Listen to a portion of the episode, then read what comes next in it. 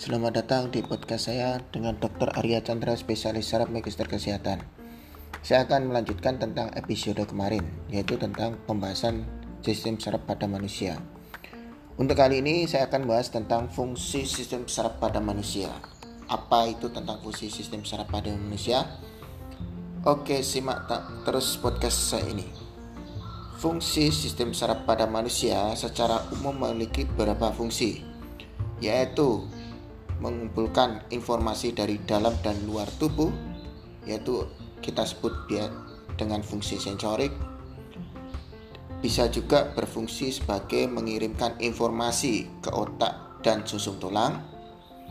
Bisa juga memperproses informasi di otak dan susun tulang belakang biasa kita sebut dengan fungsi integrasi serta mengirimkan informasi ke otot kelenjar, dan organ sehingga dapat merespon dengan tepat fungsi motorik. Masing-masing struktur sistem saraf, yaitu sistem saraf pusat dan sistem saraf tepi, menjalankan suatu fungsi yang berbeda-beda. Berikut penjelasannya tentang hal tersebut. Sistem saraf pusat Sistem saraf pusat ini terdiri dari otak dan susun tulang belakang memiliki fungsi untuk menerima informasi atau rangsangan dari semua bagian tubuh. Kemudian, sistem tersebut mengontrol dan mengendalikan informasi untuk menghasilkan suatu respon tubuh. Informasi atau rangsangan ini termasuk yang berkaitan dengan gerakan, seperti bicara atau berjalan, atau gerakan tak sadar, seperti berkedip, bahkan sampai bernafas. Ini termasuk bentuk informasi lainnya bisa juga seperti kita berpikir, berpersepsi, dan emosi pada setiap manusia. Selanjutnya kita akan membahas tentang sistem saraf tepi.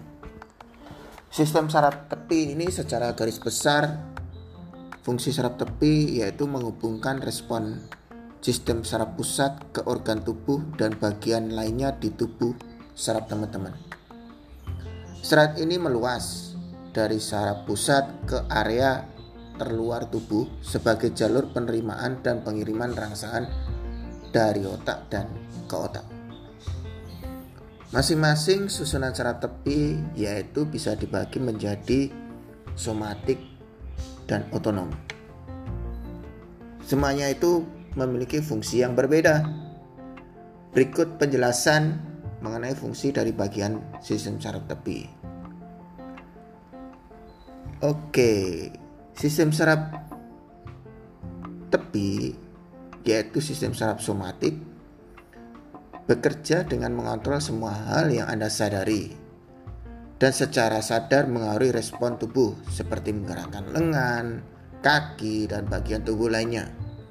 Fungsi saraf ini menyampaikan informasi sensorik dari kulit organ indera atau otot ke sistem saraf pusat. Selain itu, saraf somatik juga membawa respon keluar dari otak untuk menghasilkan respon berupa gerakan. Sebagai contohnya, saat mentuh termo panas, oh termosnya panas. Tentu saja itu membawa saraf sensorik ke informasi ke otak. Bahkan adalah itu yang kita sebut dengan sensasi panas. Setelah itu, saraf motorik membawa informasi dari otak ke tangan untuk segera menghindar dengan menggerakkan, melepaskan atau menarik tangan dari termos panas tersebut. Coba bayangkan teman-teman, betapa cepatnya saat kita merespon dari kita menyentuh benda yang panas, lalu kita dapat menarik tangan tersebut secara cepat. Nah, respon dari otak itu memerlukan waktu hitungan detik. Keseluruhan proses ini terjadi lebih dalam waktu satu detik. Oleh karena itu cepat sekali dalam kita suatu merespon benda yang kita sentuh. Kita berlanjut ke sistem saraf tepi yaitu sistem saraf otonom. Sistem saraf otonom mengontrol aktivitas teman-teman lakukan secara tidak sadar atau tanpa perlu memikirkannya. Sistem saraf ini terus-menerus aktif untuk mengatur berbagai aktivitas seperti bernafas, detak jantung, dan proses metabolisme tubuh.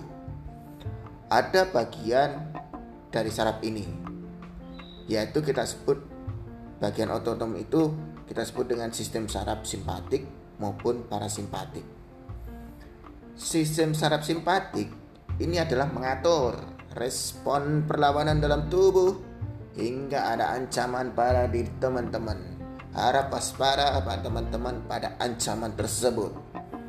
Sistem ini juga mempersiapkan tubuh untuk mengeluarkan energi dan menghadapi potensi ancaman di lingkungan. Misalnya ketika teman-teman sedang cemas atau takut, saraf simpatik akan memicu respon dengan mempercepat detak jantung.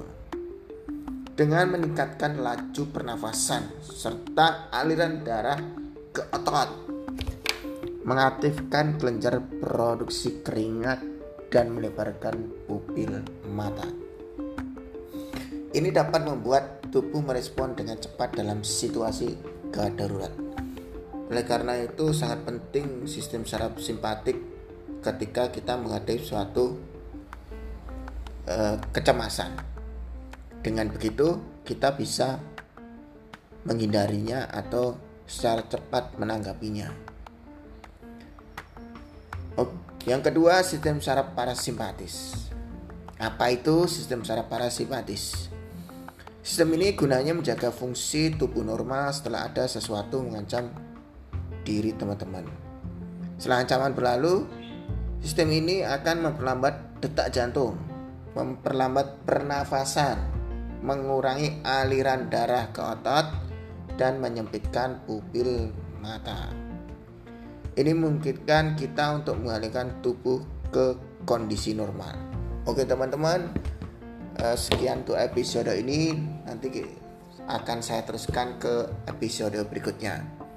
Semoga bermanfaat buat teman-teman untuk mengetahui sistem saraf tubuh pada manusia. Terima kasih.